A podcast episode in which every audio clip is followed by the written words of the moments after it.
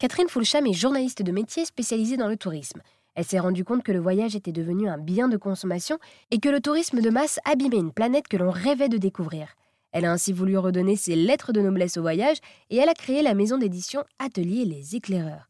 Catherine a ainsi imaginé la collection Relire le monde qui revisite les récits des grands écrivains voyageurs du 19e et du 20e siècle. Par exemple, il est possible de redécouvrir la région de Chamonix en compagnie d'Alexandre Dumas.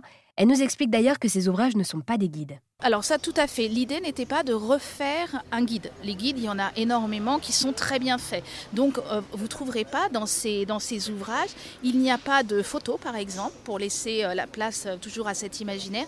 Il n'y a pas d'adresse pour laisser chacun voyager comme il l'entend.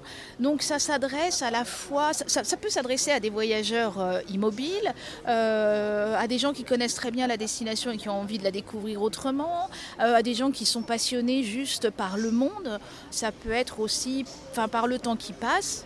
Des amoureux de, belle littérature qui veulent découvrir des, auteurs classiques sous un angle complètement différent. Flaubert avait 25 euh, ou 26 ans quand il est parti euh, visiter la Bretagne. Donc c'est sûr qu'on a un, Flaubert très différent de celui de, Madame Bovary.